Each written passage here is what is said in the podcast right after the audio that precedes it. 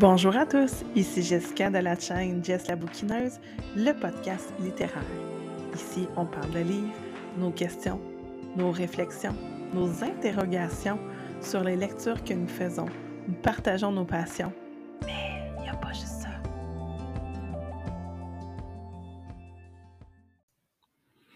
Rebonjour ou bonjour pour la première fois sur le podcast. J'espère que vous allez bien moi, ça va bien. C'est le printemps, euh, la neige fond, les températures sont vraiment plus confortables. Je vois enfin le bois de ma terrasse. Ah, les vraiment les moments extérieurs qui semblent de plus en plus prometteurs. Moi, le printemps, c'est toujours une période vraiment apaisante après un hiver où, bah, comme je vous ai dit dans des précédents épisodes L'hiver, c'est pas ma saison. j'aime plus ou moins, euh, les sports d'hiver. Euh, j'aime pas beaucoup le froid, encore moins, en fait, tout pris dans le manteau, la tuque, les grosses bottes, bon bref. Il y a a a pas beaucoup d'avantages selon mon point de vue à l'hiver, alors quand le printemps arrive, c'est vraiment comme un baume. On je je suis très aussi, euh, très connectée aux saisons. J'ai l'impression que je me sens Très, en vieillissant, là, on dirait que je suis vraiment plus ou en tout cas, je suis beaucoup plus affectée par le changement de saison. Heu, j'ai plus besoin de de petits traitements de lumière l'hiver, je prends ma vitamine D, heu et c'est vraiment nécessaire. Ce que j'avais moins besoin quand j'étais plus jeune. Alors bref, c'est ça. Je comme les livres de l'hôtel Herdwood, je suis les saisons. On est maintenant en plein printemps et ça me fait un bien fou. Euh, plusieurs lectures euh, qui ont été vraiment intéressantes dans les dernières semaines. Euh, en même temps, j'ai travaillé sur plein de projets, des belles collaborations que j'ai vraiment hâte de vous présenter. Ça devrait arriver au cours de l'été. Alors, restez euh, sur les ondes ou suivez-moi sur Instagram pour être au courant des nouveautés, mais ça va être grandiose. J'ai vraiment hâte de vous présenter tout ça. Alors, Bref, de papotage, de bienvenue. Passons au vif du sujet. Peut-être que le titre vous a questionné, à savoir de quoi qu'on allait parler aujourd'hui. Peut-être que c'est un sujet que vous connaissez pas du tout. Peut-être que c'est au contraire une cause que vous, que vous trouvez, qu'elle vous tient à cœur et que vous pensez qu'elle doit être, encore plus connue et mise de l'avant. Et pour vous en parler, je pense que je vais commencer par vous vous faire la petite anecdote de comment c'est arrivé. Des fois, les synchronicités, heu, arrivent bien dans la vie et là, je suis tellement fière d'avoir été capable de dire synchronicité sans m'enfarger. Si vous saviez comment j'ai cherché ce mot-là avant d'enregistrer l'épisode d'ailleurs, on est à genre prise 4 là, j'arrête pas de réenregistrer cet épisode-là parce que mon discours est jamais vraiment exactement ce que j'ai envie de vous dire. Donc moi, tant que vous vous savez, le tant qu'à dire n'importe quoi, j'aime mieux recommencer, puis vraiment prendre le temps de me déposer avec mes mots, puis, euh, de relire mes notes, de refaire mes recherches, de peaufiner mon idée pour vraiment, euh, que ça soit le message le plus clair possible que je vous transmets, évidemment. Et voilà, donc la petite anecdote, c'est que je suis présentement en train de faire une lecture commune. Prime abord, ça n'a aucun lien avec le sujet d'aujourd'hui, mais au fond, euh, vous allez voir, il y a un petit lien. Alors, je suis en train de lire avec une gang vraiment fantastique, euh, Une dose de rage, écrit par Angeline Bouly, qui est euh, paru en français aux éditions PH Livre. C'est un roman vraiment formidable. Je veux dire, je vous en parlerai dans un autre épisode de podcast qui sera dédié, mais sachez que pour l'instant, on est quasi unanime. C'est une bonne lecture. Alors moi, j'ai j'ai pas encore terminé au moment où j'enregistre ce podcast-là. j'achève, mais j'ai pas encore terminé. mais on, fait toujours une espèce de petit groupe sur, euh, que ce soit sur Facebook ou sur Instagram, quand on fait des lectures communes, pour nous permettre d'échanger au fur et à mesure de nos lectures, une fois qu'on a franchi des étapes, euh, comment qu'on on perçoit la fin du roman, comment qu'on perçoit tel ou tel passage qui nous a fait vivre euh, des moments intenses, est-ce qu'on a des incompréhensions, puis on demande à des euh, partenaires de lecture de nous expliquer tel ou tel passage? Bref, c'est des moments vraiment chouettes au niveau de l'échange, surtout pour des, des lectures vraiment... avec une trame de fond de sujets de société tellement importants qu'est, la condition des personnes vivant sur les réserves autochtones. Je pense que ça ça se veut justement au-delà de la fiction et de l'histoire et du suspense et du dénouement de la fin, donc au-delà du sentiment de de de distraction que se veut une lecture, je pense que ce genre de lect ce roman-là nous nous donne la chance et la plateforme pour pouvoir échanger sur des enjeux de société, de se renseigner davantage. Donc, on a toutes et tous fait des recherches chacun de notre côté pour euh, découvrir des, nouveaux faits saillants euh, en lien avec euh, la réalité des gens vivant sur les, les réserves autochtones ou même les personnes de nationalité autochtone, mais qui sont installées dans les grands centres urbains. Donc, bref, on, on en a tous appris. Et je me souviens d'un passage qui a été marquant pour plusieurs d'entre nous. Heu, en fait, ça a été soulevé par une de mes partenaires de lecture, Andréane. D'ailleurs, je te salue, ma belle Andréane. Et hem, e Andréane soulignait le fait qu'un des passages qui a pas tant, heu, d'impact dans le déroulement de l'histoire, je vous spoil absolument rien, mais au un petit peu avant la moitié du roman, il y a un moment où le un des personnages principal s'en va je me souviens même pas où là exactement, mais dans le déroulement de l'histoire, donc dans le la ville principale et elle mange, elle s'en va à un kiosque manger un pain frit qui semble être une recette qui est typique, qu'on retrouve dans dans les fêtes et les, rassemblements, sur les réserves autochtones. Donc ce que j'en ai compris, c'est un genre, un une espèce d'équivalent de queue de castor là, donc c'est une genre de pâte qu'on fait frire dans l'huile et dans ce passage-là, quelques lignes plus loin, la narration dit, «Ouais, ben, là, c'est ça, le personnage principal, heu, va falloir qu'elle aille courir le le double de sa course matinale le lendemain pour perdre toutes ces calories-là, tout ce gras-là qu'elle a ingéré» et hem, on a été presque tous unanimes sur le fait que, rendu en 2022, ce ce message-là de culpabilité alimentaire a plus ou moins sa place. En même temps, là, on se rappelle que c'est une fiction. Ça ne dépeint absolument pas l'opinion de l'auteur, ça dépeint pas l'opinion de la traduction, de la maison d'édition. C'est un événement narré dans l'histoire pour apporter une certaine atmosphère, un climat, un fil conducteur dans dans un schéma narratif, là. Donc ça a une utilité, ce passage-là dans le roman, mais nous, parce qu'on est, je crois, toutes des femmes sur le groupe de lecture de ce roman-là, on a toutes été comme un petit peu c'est venu nous chercher sur le fait qu'encore de nos jours, on véhicule le message qu'on doit se sentir coupable face à des aliments qui sont, entre guillemets, «considérés mauvais» pour la santé. Et là, c'est même pas je vais faire attention dans mon alimentation parce que je voudrais pas, faire une crise cardiaque. C'est même pas une une affaire de santé physique. C'est vraiment une question de je veux pas prendre du poids, donc je vais comme m'auto-flageller en allant courir 15 kilomètres au lieu de 8. D'ailleurs, la personne le personnage principal est zéro dans une situation de précarité de santé, est en bonne forme physique, elle joue au hockey, elle court à quasiment tous les matins, genre 8 kilomètres, elle semble très active.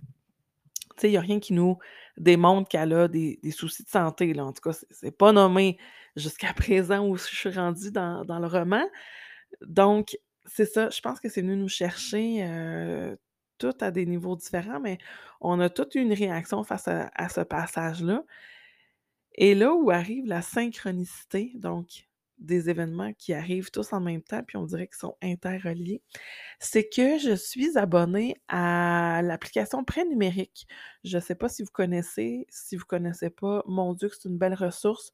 Je vais mettre le lien pour s'inscrire en barre de, description du podcast, mais c'est aussi téléchargeable sur le Google Play de, Android et de Apple aussi, je crois. Donc, c'est ça, je suis abonnée à, à Prêt numérique qui nous donne accès aux bibliothèques où on est abonné, donc à la version euh, numérique des bibliothèques où on est abonné. Donc, par exemple, dans ma ville, je suis abonné. Ben là, je pourrais comme entrer ma bibliothèque municipale Prêt numérique et là, j'aurai accès à tout ce qui est numérique dans ma bibliothèque. Donc, livres audio, livres euh, en e-book, donc euh, livres numériques. Et ça me, me permet, c'est ça, de pouvoir réserver des livres de chez moi ou en tout cas, ou de n'importe où, mais à distance. Et tout ça, garder ça sur mon téléphone, ma tablette ou autre, ou appareil électronique portatif, mais c'est aussi disponible sur les ordinateurs fixes. C'est peut-être un petit peu moins cool pour la lecture. Tu sais, c'est le fun d'être, de pouvoir traîner notre lecture numérique un peu partout. Assis au bureau, c'est peut-être moins cool, mais ça peut être une belle façon de, l'utiliser si vous n'avez pas de téléphone intelligent ou de tablette.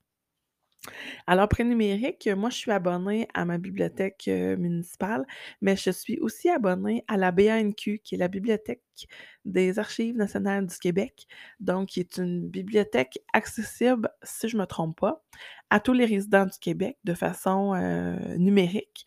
Pour les emprunts en personne, j'ai aucune idée par contre, mais moi, je, suis aussi membre pour la plateforme numérique de la BANQ. D'ailleurs, il y a des milliers de ressources en ligne sur cette plateforme-là. Donc, si vous n'êtes pas abonné, je vous suggère très fortement de le faire.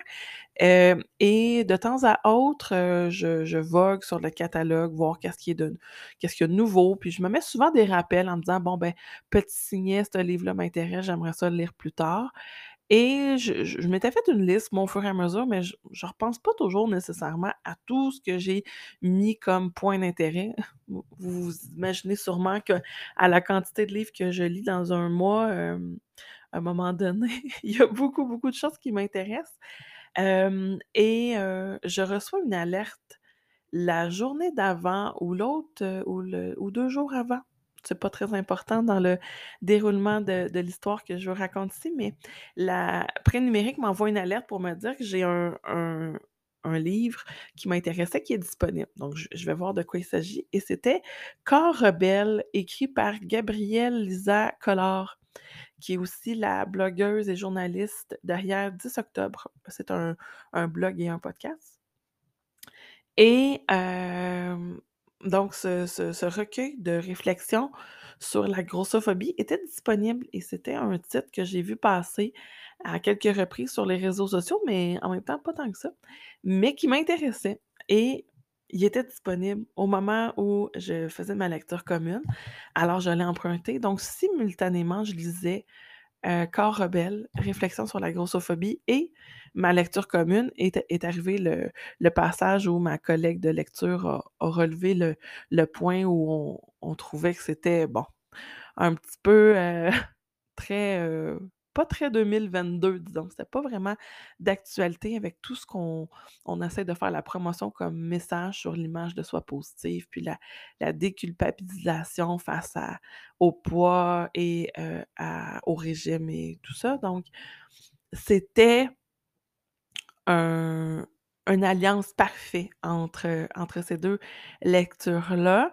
Euh, et aujourd'hui, c'est de, de cette lecture-là, Corps rebelle, par Gabrielle Lisa Collard, que j'ai envie de vous parler. Parce qu'il y a plein, plein, plein de réflexions qui me sont popées, moi aussi, parce que c'est un petit livre, mais ô combien de réflexions et de discussions peuvent être ressorties de, de cette lecture-là. Donc, je trouvais ça vraiment important de prendre le temps de, vous en parler aujourd'hui. Donc, je vous présente à l'instant ma lecture sur Corabel de Gabrielle Lisa Collard.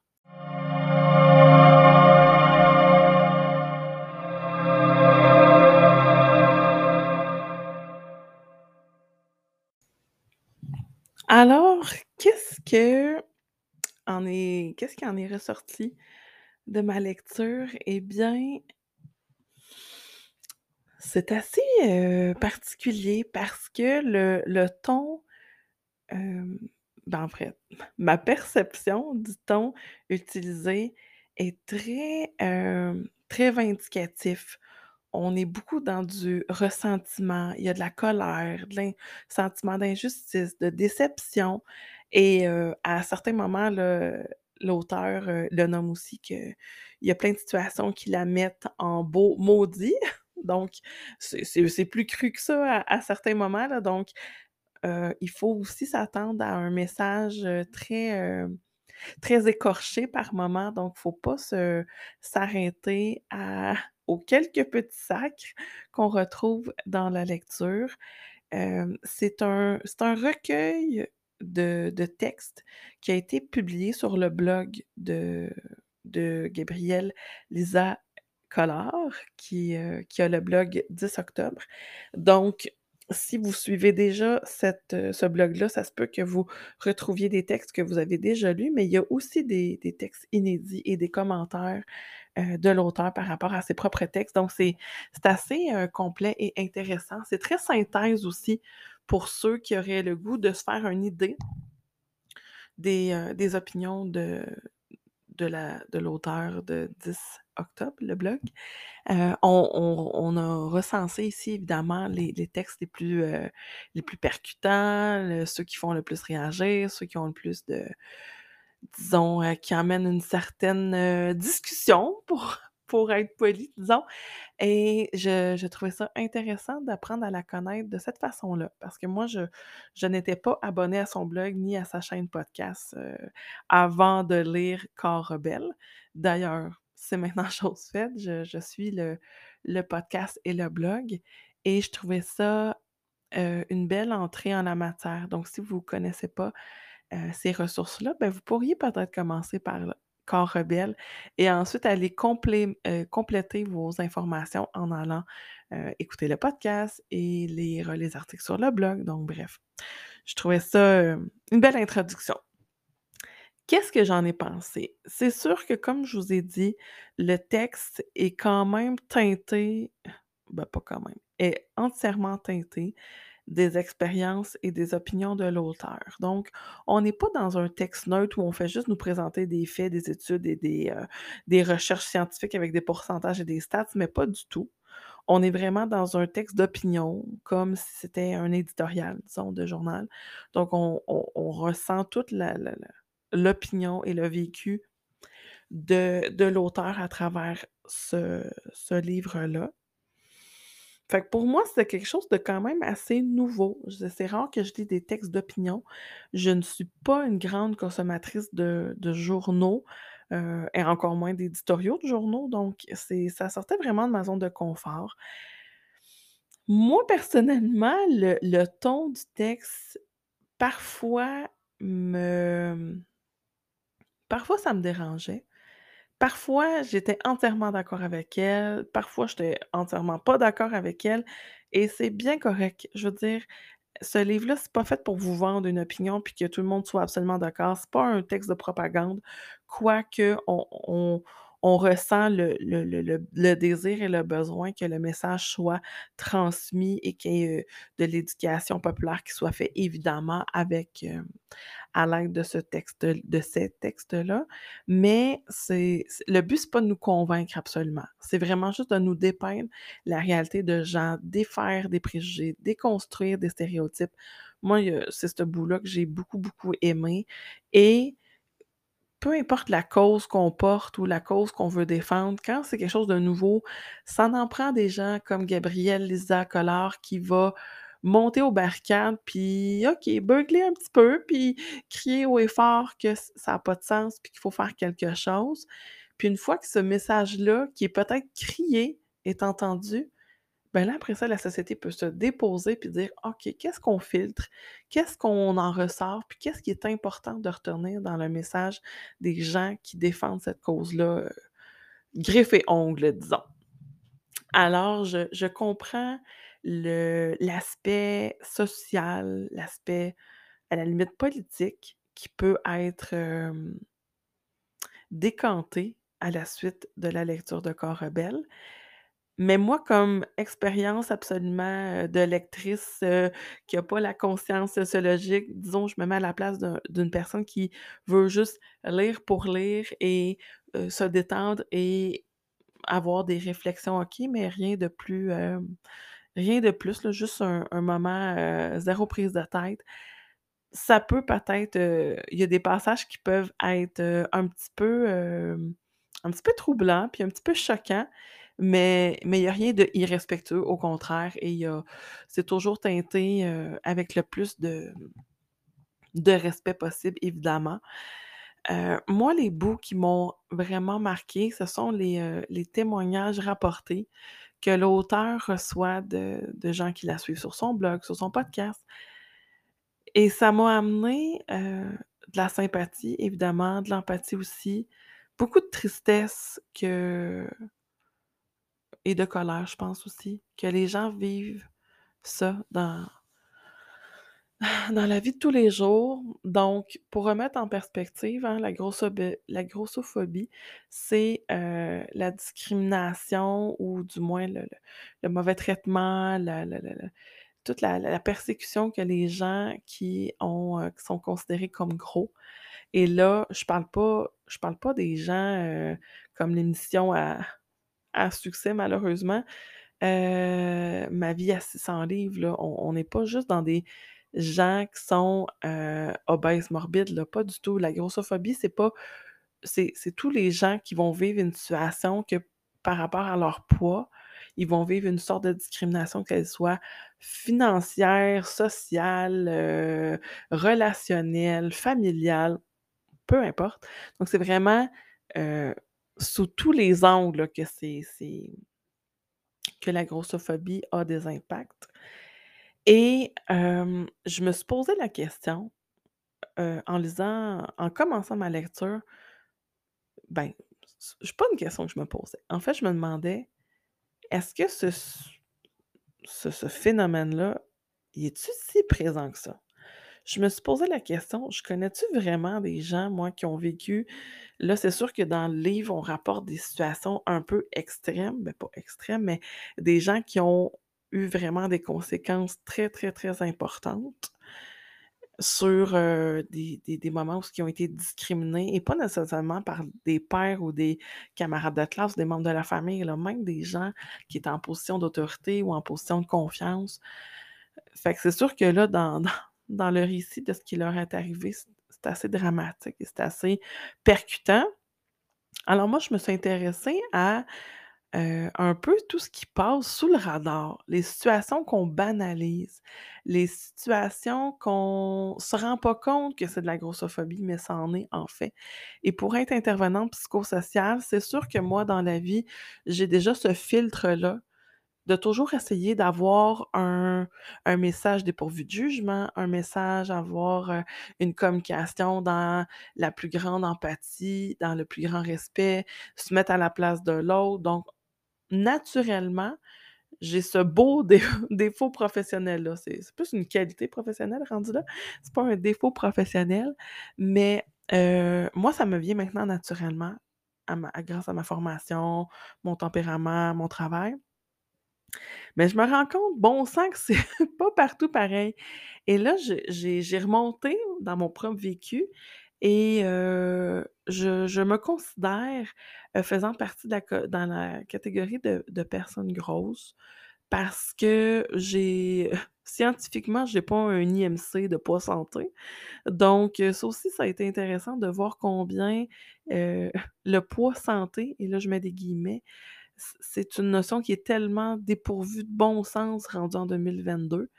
Ça veut pas dire qu'on doit pas en prendre en on doit pas le considérer, mais ça ne fait pas tout, heu, ça ne fait pas loi au niveau de la santé non plus. Donc il y a aucune garantie que de maintenir un poids santé va nous amener à un état de santé mieux. Les accidents les accidents, cardiovasculaires, les AVC, les problèmes de diabète, de cholestérol peuvent tout aussi bien arriver à une personne mince qu'une personne grosse. Donc, il y avait aussi cette perspective-là que j'ai trouvée intéressante de prendre en considération que le poids ne fait pas la santé, mais mais pas du tout et faisant partie de cette catégorie-là, je me suis remise dans mes souvenirs et je me suis posé la question: «Est-ce que moi j'ai vécu de la discrimination ou j'ai été jugée face à mon à mon apparence?» et évidemment, j'ai j'ai été au primaire et au secondaire, comme tout le monde et c'est déjà des des périodes de de vie ingrates. Les enfants sont d'une méchanceté naturelle. Ça doit être un mécanisme de défense. Ça fait partie effectivement du schéma de sentiment d'appartenance et de création de son identité. Donc, heu, nécessairement, on a goût de s'affilier avec des gens et nécessairement, on a goût de repousser des gens auxquels on veut pas s'associer. C'est pas fait en douceur souvent, donc comme, comme enfant, heu, ça peut être très, très brutal, le rejet et je je là, je parle de mon propre vécu. Quand j'étais enfant, heu, primaire, secondaire, j'avais, heu, j'avais plein de cartes dans mon jeu pour pas être populaire. J'étais extrêmement douée à l'école. J'aimais extrêmement l'école. J'avais, pas besoin d'avoir 25 000 amis. Moi, avoir 1-2 très bons amis, ça me convenait. J'aimais lire, fait j'étais souvent, heu, par moments isolée, en retrait. J'étais beaucoup plus mature que mon âge, donc souvent je trouvais comme enfantin les jeux des enfants. Alors au lieu de de d'aller jouer avec les autres enfants, j'étais plus en discussion full profonde avec les adultes, je faisais des recherches, j'écrivais, je lisais, je me renseignais. Bref, vous voyez un peu le topo, j'étais pas très populaire. Et en plus, j'étais pas dans la moyenne des poids des enfants de mon âge. Et un des premiers aspects aussi, c'est que, étrangement, maintenant, je suis considérée comme une petite personne, donc je ne suis pas très grande pour, heu, une personne de mon âge, donc je je fais à peine un petit, heu, 5 pieds, heu, 2-3 et hem, quand j'étais enfant, j'étais super grande, donc j'ai eu comme une espèce de poussée de croissance phénoménale, au primaire et j'étais déjà en plus grande. J'étais, j'avais un bon gabarit et en plus j'étais intelligente, j'avais de l'opinion, puis je trouvais les enfants immatures. Fait que vous voyez le topo que, ouf, bon sang, Jessica, tu mettais rien de ton bord. En même temps, avec du recul comme adulte, je suis contente d'avoir accepté d'être impopulaire pour être qui je suis. Tu sais, mon parcours de vie m'a amenée à être ici maintenant en train de vous parler sur un podcast que vous m'auriez dit il y a 20 ans: «Tu vas faire ça quand tu vas dans la trentaine». J'aurais trouvé bien drôle vos idées saugrenues que moi je puisse parler à des gens, enregistrer à à la radio ou sur un podcast, ça aurait été comme inconcevable. Mais le fait d'avoir été, heu, d'avoir accepté d'être moi-même et d'être différente, ça ça paye maintenant.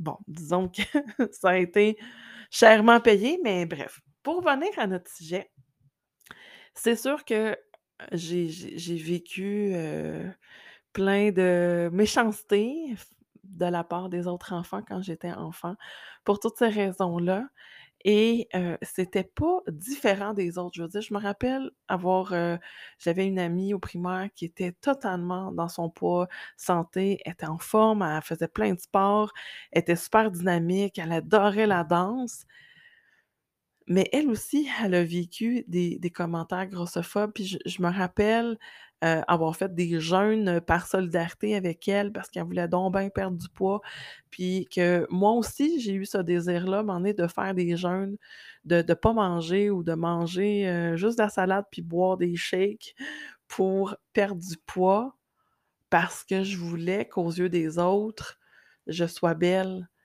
Mais peu importe ce que je faisais, je je me trouvais pas belle et encore à ce jour, rendue à 30 ans, j'ai encore un travail de de d'estime de moi, puis de de me donner de la valeur pour ce que je suis, peu importe l'apparence que j'ai.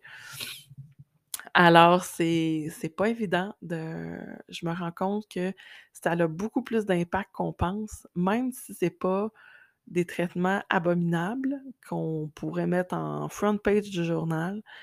Juste ces petits commentaires-là, toutes ces voix-là qu'on entend des autres, mais aussi notre propre voix intérieure qui nous dit: «Yash, tu grosse, tu es tu quand même pas pour t'acheter un bikini, ça a pas d'allure, on va voir tes bourrelets». Heu, on s'en dit tellement. Si on s'arrête pour penser à chaque fois qu'on a une pensée négative, hem, envers nous face à notre poids ou à notre apparence, c'est quasiment troublant de savoir le nombre de commentaires qu'on entend et après avoir lu Corps rebelle, je me suis mis à être un peu à l'écoute de nos discussions très banales entre collègues, amis, heu, quand je suis avec des membres de ma famille et c'est fou le nombre de commentaires et de jugements qu'on fait sur le poids et l'apparence des autres.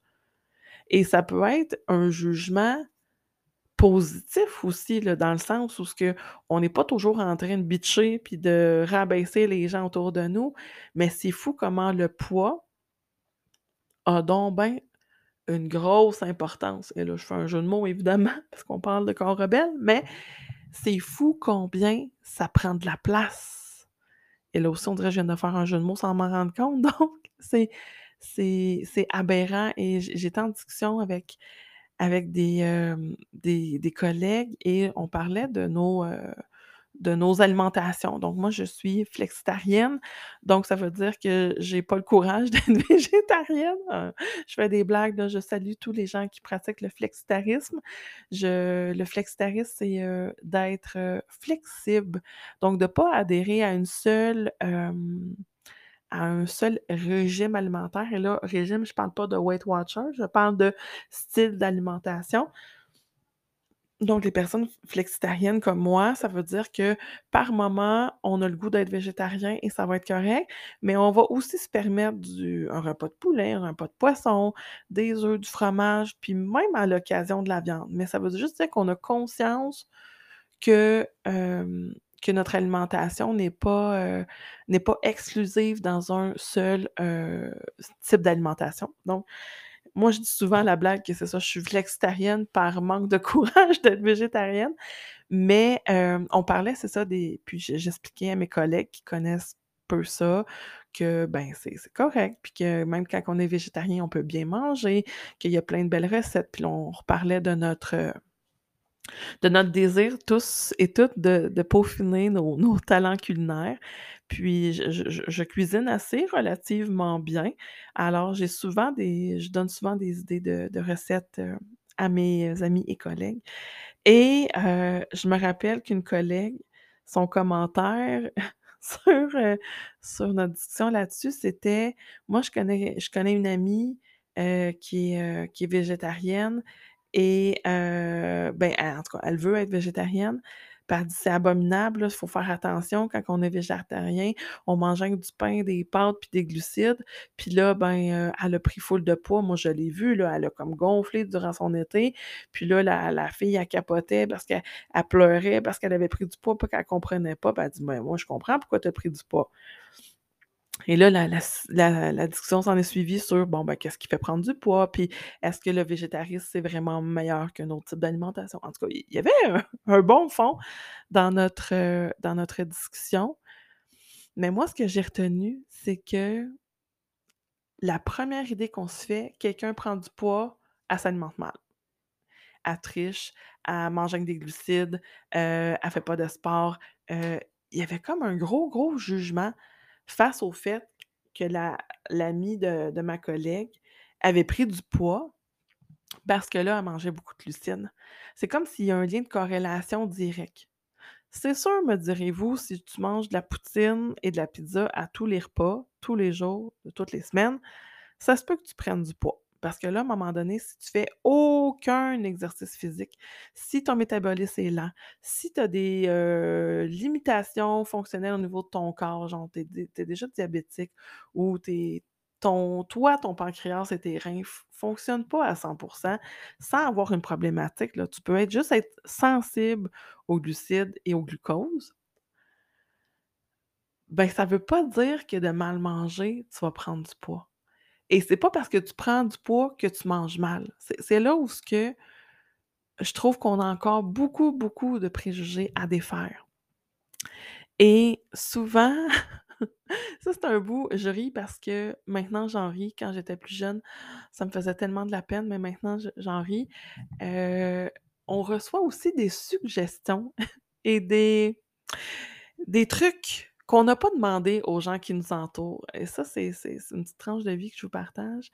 J'ai, heu, j'étais avec un groupe d'amis, je me rappelle pas, c'est pas important dans dans la discussion qu'on a présentement, mais heu, on était, heu, en train de parler de mon Dieu, qu'est-ce qu'on parlait déjà? Je pense qu'on parlait des conventums, vous savez, ce genre de réunion-là qu'on a 5-10-15-20 ans après avoir fini le secondaire. Ça ça a perdu beaucoup de popularité ici au Québec et d'autant plus avec la pandémie. Je je sais même pas si c'est quelque chose qui va encore exister dans le futur, mais bref, on parlait des des conventums puis combien qu'on changeait, entre, heu, la fin du secondaire puis notre, heu, début de vie de jeune adulte et j'ai il y avait une fille que je connaissais plus ou moins, que je côtoyais comme ça, qui, est allée sur son Facebook, a sorti une vieille photo d'elle, puis elle dit: «Ah, regardez comment j'étais ronde, c'était abominable, mais j'ai travaillé fort, hein, pour être rendue ce que je suis rendue». Là, maintenant, elle a une silhouette de rêve, je veux dire, elle est toute en muscles et toute en minceur, c'est tout à son honneur et elle, elle se tourne vers moi et une autre personne qui a des courbes et qui est une très belle femme, bon, hein, on on est ce qu'on est et elle nous disait: «Mais vous autres aussi les filles, vous êtes capables, il s'agit juste de trouver l'activité qui vous convient, puis si on est on est strict sur son alimentation, qu'on fait des bons choix, on peut y arriver». Et là, moi, dans ma tête, ma réflexion, c'est: «Mais qui t'a dit que je voulais faire un régime? Qui t'a dit que je m'alimente mal puis que je strippe genre une pizza tout seul par repas? Qui t'a dit, que j'avais envie que tu m'en parles devant tout le monde, puis que là, je sente le regard des autres, puis que peut-être qu'il y a des gens qui n'avaient pas eu cette réflexion-là à mon sujet, mais là, maintenant, grâce à toi, ils vont y penser. Alors, ça ça a été comme mon espèce de mécanisme de défense parce que je me suis sentie comme attaquée sur mon poids.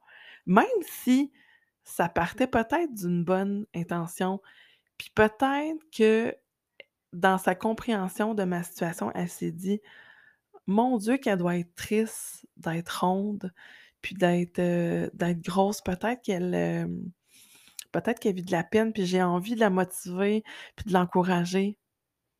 Mais si tu savais comment j'ai pas de peine, j'ai pas j'ai pas de peine de ce que je suis, puis mais pas du tout.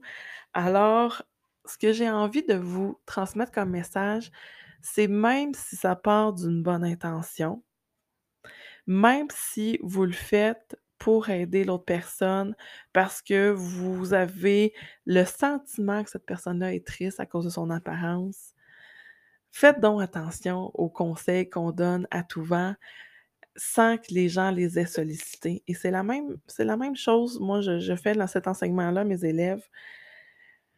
Des fois, on veut bien faire puis on dit: «Ah ben moi si j'étais toi, je sortirais pas avec ce gars-là ou je sortirais pas avec cette fille-là. Ah c'est pas une bonne personne pour toi». Mais la personne, elle t'a pas demandé son avis, puis peut-être qu'elle est super heureuse dans le couple qu'elle forme avec cette personne-là. Puis la seule chose que ça va faire, c'est briser ton lien de confiance avec cette personne-là. Donc, soyons, heu, vigilants sur, hem sur nos commentaires et nos nos suggestions qu'on transmet aux gens, pensant les aider, mais au final, heu, on fait juste les blesser et les les mettre, heu, inconfortables. Alors c'était ma ma petite tranche de vie par rapport aux commentaires qu'on n'a pas besoin et qu'on n'a pas sollicités et et j'ai, heu, j'ai eu aussi cette discussion-là avec, avec d'autres amis, et c'est un des messages qui ressort de Corps rebelle, c'est, ben, en fait, c'était pas un commentaire, mais plutôt une réflexion. Elle disait, heu, à travers, heu, un article de blog, je crois, qu'elle, heu, l'auteur avait reçu des commentaires un peu haineux de gens qui disaient: «Ben, à force de parler de grossophobie, on voit juste ça». Comme si le fait d'en parler, ça allait créer la grossophobie Et là, je je me suis rappelée au début de de l'éducation populaire face à l'homosexualité. C'était un peu le même principe. Si on parlait d'homosexualité avec ses enfants, c'est sûr qu'ils allaient l'être. On allait leur mettre l'idée dans la tête que l'homosexualité, ça ça existait puis que c il était peut-être homosexuel. Ça a été la même chose aussi par rapport au suicide. De parler du suicide, c'est extrêmement tabou et de on a tous un peu un fond de crainte de parler de suicide, comme si le fait d'en parler, ça allait mettre l'idée dans la tête de la personne. Je pense que c'est beaucoup plus complexe que ça, le fonctionnement du cerveau humain et ne vous inquiétez pas que de parler d'un sujet, quand c'est bien fait et que c'est fait de façon, heu, correcte évidemment, c'est pas là pour mettre l'idée dans la tête de personne, que ce soit le suicide, l'homosexualité, le les problèmes de santé mentale ou la grossophobie, ça va pas créer le problème. Mais le fait de jamais en parler, ça, ça va amplifier le problème. Alors au contraire, faut en parler et je je je me suis posé la question aussi si, heu, j'avais vécu des des événements, heu, qui m'avaient, ou ce que j'avais senti que j'avais vécu de la discrimination. Puis outre le fait que, bon, j'ai été la victime et la cible de moqueries quand j'étais enfant, pour plein de raisons. Je veux dire, j'aurais été mince, j'aurais peut-être été aussi impopulaire, là, avec le portrait que je vous dresse. Mon poids, heu, comme enfant, c'était juste un argument de plus, mais j'aurais été aussi impopulaire. Puis le fait que l'intimidation, le terme en intervention existait plus ou moins, c'était plus ou moins reconnu et heu et traité, j'aurais sûrement été quand même victime d'intimidation juste parce que j'étais différente. Alors, je me suis posé la question quand j'étais, heu, jeune adulte, quand j'étais adolescente, est-ce que j'ai vécu une situation où ce que maintenant que je connais les termes, que je connais le mot, est-ce que c'est de la grossophobie et est-ce que j'aurais pu faire différemment ou réagir différemment pour, heu, le contrer? Et comme tout le monde, c'est sûr que que j'ai vécu des une situation et comme je vous disais en début de de podcast, ça fait 3 ou 4 fois que j'enregistre cet épisode-là parce que j'ai j'ai envie de que le message que je vous transmets est clair et qu'on sache, le vraiment le le l'essence que je veux qu'on extrait de cet épisode de podcast-là. Et dans mes précédents enregistrements, je partageais une tranche de vie, heu, qui était assez triste, mais qui était, heu, qui était bien faite. Je veux dire, le but, c'était pas de vous faire pleurer à la maison, mais pas du tout. Et là, je me suis posé la question: «Qu'est-ce que les gens vont plus retenir? Mon histoire qui qui est qui est une histoire triste, mais qui finit bien, là, au final, mais heu, ou le message que Corps Rebelle essaie de transmettre?»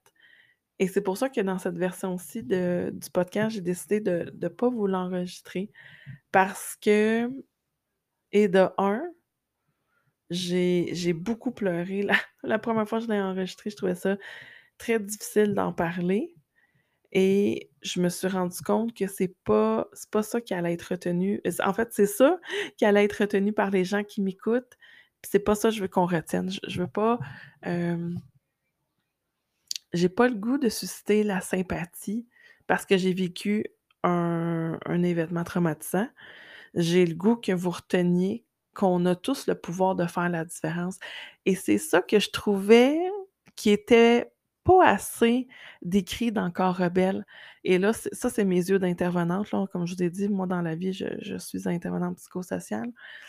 Alors, c'est ce que je trouve qui manque dans Corps Rebelle, le l'espèce de redonner le pouvoir aux gens qu'on peut faire la différence en étant des acteurs de messages positifs, des des des acteurs aussi de propagande d'images de soi positives. Donc, d'accepter qu'on n'est pas toujours maquillé, d'accepter que si tu as le goût de t'acheter un bikini parce que c'est le motif que tu recherches, parce que c'est full confortable, parce que tu as le goût de te faire bronzer à bédaine toi aussi, même si ton ventre il est pas sur les abdos, ben, j'ai le goût que les gens s'achètent quand même des bikinis s'ils ont le goût d'acheter un bikini, puis pas besoin d'avoir un maillot de bain euh, intégrale, one piece, plus une short, plus un paréo, plus un châle, pour essayer de cacher le plus de peau possible. Et si c'est ce que vous avez besoin, c'est correct aussi. Mais j'ai envie qu'on multiplie les efforts pour faire la propagande de la diversité des corps et euh, de l'image corporelle positive.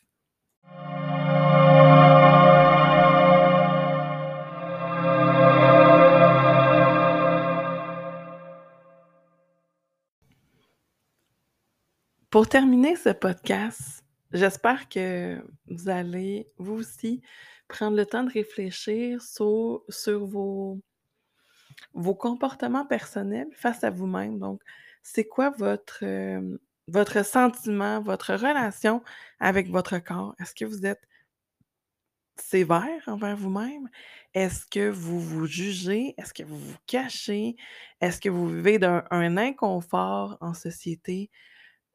J'aimerais ça que vous preniez le temps de vous poser la question. Peut-être qu'il y a des choses avec vous-même que vous n'êtes pas à, vous êtes pas à l'aise, puis vous n'êtes pas confortable, puis que vous avez juste jamais pris le temps de vous poser comme question. Puis ça, là, c'est peu importe la forme de notre corps, qu'on soit grand, mince, petit, gros, euh, dans la taille moyenne et corpulence moyenne, ça n'a pas d'importance.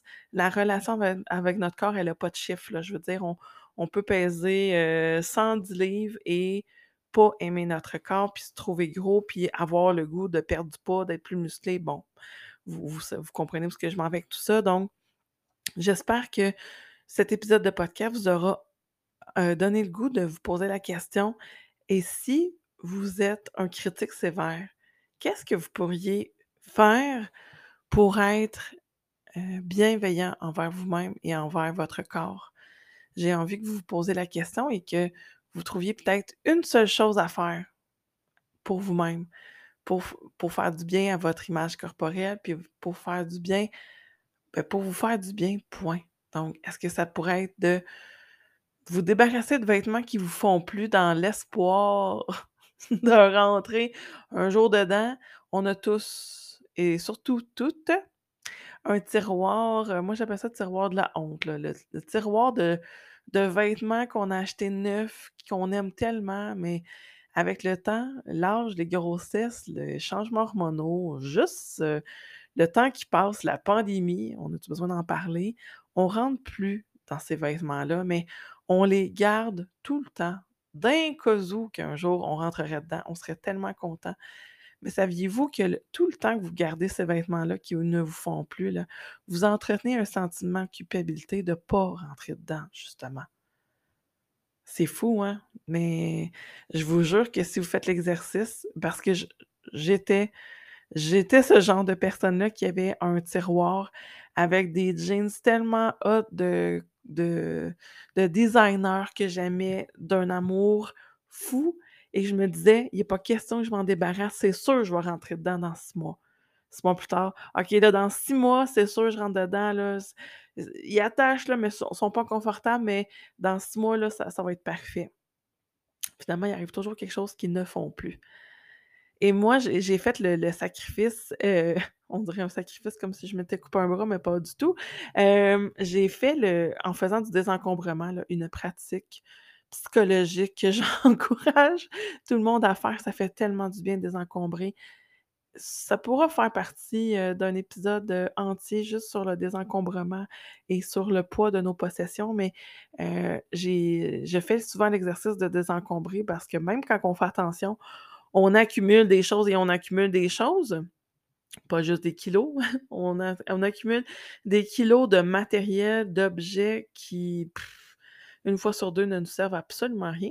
Et quand que je dois faire le ménage et le tri dans mes vêtements, c'est souvent très facile. J'ai une garde-robe minimaliste, je vais dans des magasins seconde main, j'essaie de pratiquer le plus un, un. Donc, quand je m'achète un nouveau vêtement, c'est parce que je me suis débarrassée de un, soit qui était usé, que j'ai jeté, que j'ai donné à un organisme, que j'ai vendu sur Vinted, peu importe. Donc, j'essaie de, de garder euh, pas trop de vêtements, mais que des vêtements que je suis bien que je suis confortable.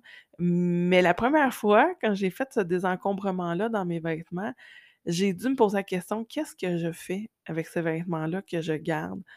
qui sont en parfait état, mais que je je rentre plus dedans? Et un des enseignements de Marie Kondo, mais là, on l'applique, au degré qu'on veut, mais c'est quand on fait du désencombrement, chaque objet, en le prenant dans nos mains, c'est supposé de prendre une seconde ou 2, c'est on se pose la question: «C'est quoi le sentiment que je ressens quand je prends ce vêtement-là?»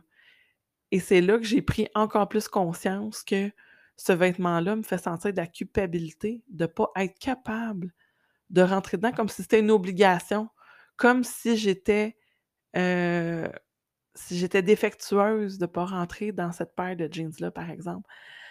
Alors, j'ai pris le choix de me débarrasser de tous les vêtements qui ne me font plus, que je suis pas confortable dedans, pour les donner. Il y en a que j'ai vendus évidemment parce qu'ils étaient entièrement neufs avec l'étiquette, c'est bien pour dire. Mais ça pourrait être quelque chose que vous que vous faites, de vous débarrasser des vêtements qui ne vous font plus. Mais l'inverse est aussi vrai. J'ai des gens que je connais qui ont fait des super programmes d'entraînement, qui ont une, heu, une hygiène de vie impeccable parce qu'ils ont fait des changements dans leur vie et qui ont, heu, perdu, heu, un peu, beaucoup ou vraiment beaucoup de poids et ils gardent aussi les vêtements vraiment trop grands qui ne leur font plus et là, je me rappelle avoir été chez une amie, j'ai dit: «Ben, mon Dieu, ça te fait plus, là, ça, c'est évident, là, au pire, donne-le-moi, moi, je vais le porter» et mon amie me disait: «Ben non, des fois, je prendrais du poids, faut faut que j'aie quelque chose à me mettre». Donc, moi, ce que j'en comprenais, c'est qu'elle vit toujours dans la crainte de reprendre du poids, comme si retourner au poids initial qu'elle avait avant de faire sa remise en forme, par exemple, et de de faire, de faire un un programme d'entraînement, un une alimentation différente, peu importe, eh, ça crée une anxiété. Donc je comprends qu'elle ne veut pas retourner là, donc de retourner là serait vu comme un échec. Fait qu'il y a aussi ces vêtements-là qu'on garde parce qu'on a peur de reprendre du poids. Ben, j'ai goût de vous dire que c'est correct aussi de se débarrasser de ces vêtements-là s'ils ne vous font plus. Puis, je vous dis pas de vous débarrasser de tout parce que là, j'entends la voix des gens qui aiment bien accumuler les possessions qui me disent: «Hey là, wow, je suis pas pour tout me débarrasser de mes choses». Je comprends et là, ici, je vous parle vraiment d'un truc quand on veut faire la paix avec son apparence corporelle et ne ne d'essayer d'enlever tous les éléments qui pourraient nous faire vivre de la culpabilité. Donc, c'est un exercice que je vous suggère, mais il est évidemment pas obligatoire. Mais moi, personnellement, ça m'a vraiment réconciliée avec une part de moi-même, juste de faire ce petit exercice-là. Alors, j'ai hâte de savoir si certains d'entre vous le feront. Vous pouvez évidemment venir me m'en parler en en privé sur Instagram. Ça va me faire plaisir de répondre à vos commentaires et à vos questions par rapport à ça. Et je trouvais ça important de terminer, ce podcast-là avec des ressources. Parce que là, on a mis beaucoup le spotlight sur la problématique. Donc combien notre société est malheureusement, heu, mal éduquée par rapport au phénomène de la grossophobie. On a parlé aussi de combien il y a des gens, une grande majorité des gens qui en souffrent au moins une fois dans leur vie.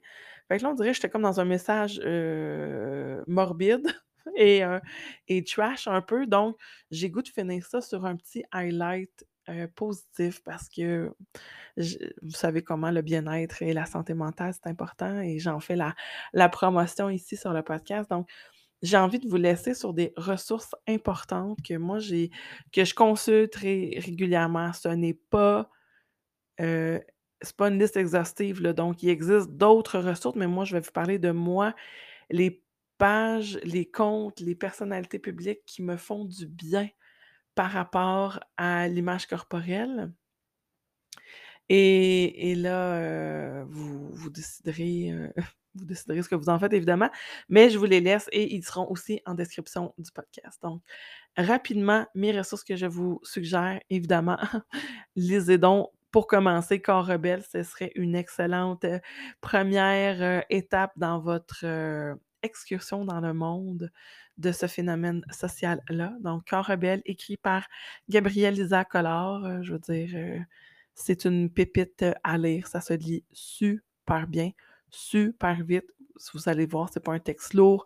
Vous allez être tout en légèreté. Très profond par contre, mais vous allez vite faire le tour et si vous avez envie de continuer d'en apprendre davantage, ben là, il y aura plein de suggestions qui vont vous être faites au cours de votre lecture et moi aussi, je vous en fais ici. Donc, ce sera votre choix si vous voulez continuer d'en apprendre davantage. Donc, évidemment, tous les réseaux sociaux de Gabrielle Lisa Collard, ce sont des pépites à suivre. Son compte personnel sur Instagram, que je vais mettre en barre de description du podcast, son blog et son podcast 10 octobre qui sont disponibles sur Spotify pour le, podcast et le blog euh, sur Internet. En tapant 10 octobre blog, vous allez tomber dessus. Et d'autres ressources qui sont pas directement reliées, mais qui, moi, me fascinent par leur... Euh, par, c'est pas un combat, mais je sais que ces, ces personnes-là, fabuleuses, euh, font souvent de l'enseignement sur les, impacts de la grossophobie, mais qu'eux aussi en sont euh, victimes euh, de temps à autre dans leur vie.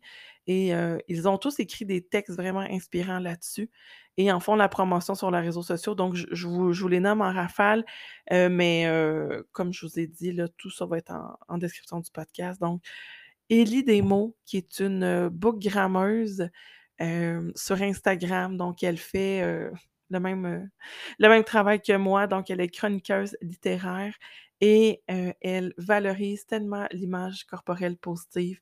C'est une beauté à voir sur ses photos. Je vous invite vraiment à aller consulter son, euh, son compte Instagram. J'adore voir ses photos. C'est vraiment une merveille. Stéphanie de la chaîne Steph de Pikiti qui est aussi une. Elle, est surtout booktubeuse, mais elle a aussi une boutique en ligne. Elle est de plus en plus présente sur, sur Instagram. Elle fait aussi des lives. Donc, ça pourrait être intéressant de la suivre. Elle aussi valorise l'image corporelle positive et le, elle démystifie les mythes et les préjugés sur la grossophobie. Donc, très intéressant de suivre Stéphanie euh, à travers euh, sa propre expérience. Donc, deux ressources dans l'univers euh, Bookstagram que je vous suggère. Sinon, dans l'univers des réseaux sociaux en général, Marilyn Dunn, que j'aime tellement. Elle est belle, cette femme-là, ça n'a pas de sens. Elle est belle parce qu'elle est rayonnante, parce qu'elle sait comment choisir des vêtements qui la mettent en valeur parce que elle fait elle aussi la promotion de la diversité corporelle et de la bienveillance entre les femmes. Pour vrai, c'est une pépite à suivre, cette femme-là. Je vous invite à consulter sa page Instagram. Moi, j'ai énormément de plaisir à le faire. Ensuite, euh, sur les réseaux sociaux toujours, euh, Joséanne Sarrazin-Côté, je sais que je vous en ai déjà parlé sur l'épisode qui parlait du bien-être et de la santé mentale parce que ça fait partie de ces ressources-là qui me font extrêmement du bien. Mais Joséanne fait aussi euh, beaucoup de messages positifs sur l'image de soi, peu importe l'apparence que l'on a, qu'on soit grande, mince, ronde, petit, grande poitrine, cheveux de feu ou cheveux très naturels. Et Josiane est toute en simplicité et ça fait du bien de voir des gens simples. Ça fait du bien aussi de voir. je me souviens d'un d'une vidéo qu'elle avait fait elle parlait justement de l'acceptation de, son corps. Et euh, Josiane est une personne euh, très, très mince, donc euh, elle-même le nomme sur ses réseaux sociaux, qu'elle-même se trouve très, très mince. Et elle, elle valorisait vraiment dans ce, de ce vidéo-là l'image corporelle positive. Donc, c'est pas parce qu'on est très, très mince qu'on est vraiment content de notre apparence. Peut-être que cette femme-là, elle aurait le goût d'avoir des formes. Peut-être que cette femme-là, elle est malade. Peut-être que cette femme-là vit une période intense de stress, puis elle a de la misère à s'alimenter. Fait que le fait de valoriser le corps, même s'il est dans les standards et dans les modèles de magazines qu'on recherche, ça ne veut pas dire que la personne est heureuse derrière ça. Et l'inverse est aussi vrai. Donc, une personne qui vit dans un gros corps, ça ne veut pas dire qu'elle est malheureuse. Donc, de ne pas de de pas offrir de la pitié à une personne qui en veut pas. En fait, je pense que personne veut de la pitié, mais de, de faire attention aussi à l'approche qu'on a, puis de juste accepter la personne comme elle est sans faire de commentaires positifs ou négatifs d'un sens comme de l'autre. Ça, je trouvais ça vraiment intéressant, cette vidéo-là, que j'ai euh, écoutée sur la chaîne YouTube de, de Joséanne. Alors, je vous, je vous suggère d'aller consulter ça. Euh, c'est disponible sur YouTube, évidemment. Et euh, une autre ressource que j'aime beaucoup sur la diversité du corps, comment aimer notre corps, c'est sur la chaîne euh, ben, c'est pas la chaîne. Sur le compte Instagram, mais elle est aussi ici sur euh, Spotify, sur euh, son podcast. C'est Vanessa DL, qui est tarologue, astrologue, vulgarisatrice des arts mystiques. je l'ai beaucoup pratiqué, je suis fière de moi. Alors, elle a un podcast qui présente la météo astrale mensuelle à chaque mois, mais elle a aussi un compte, un compte Instagram vraiment chouette à, consulter parce qu'elle fait la promotion de plein de, mmh, de compagnies québécoises qui travaillent à ce que la femme aussi reprenne pouvoir de son corps, de sa sexualité, de sa sensualité. Donc, je trouvais aussi ça important qu'on ait une ressource pour nous amener vers le positif et Vanessa, ce qui est cool, c'est qu'elle présente toujours plein de, compagnies québécoises vraiment, vraiment chouettes à consulter.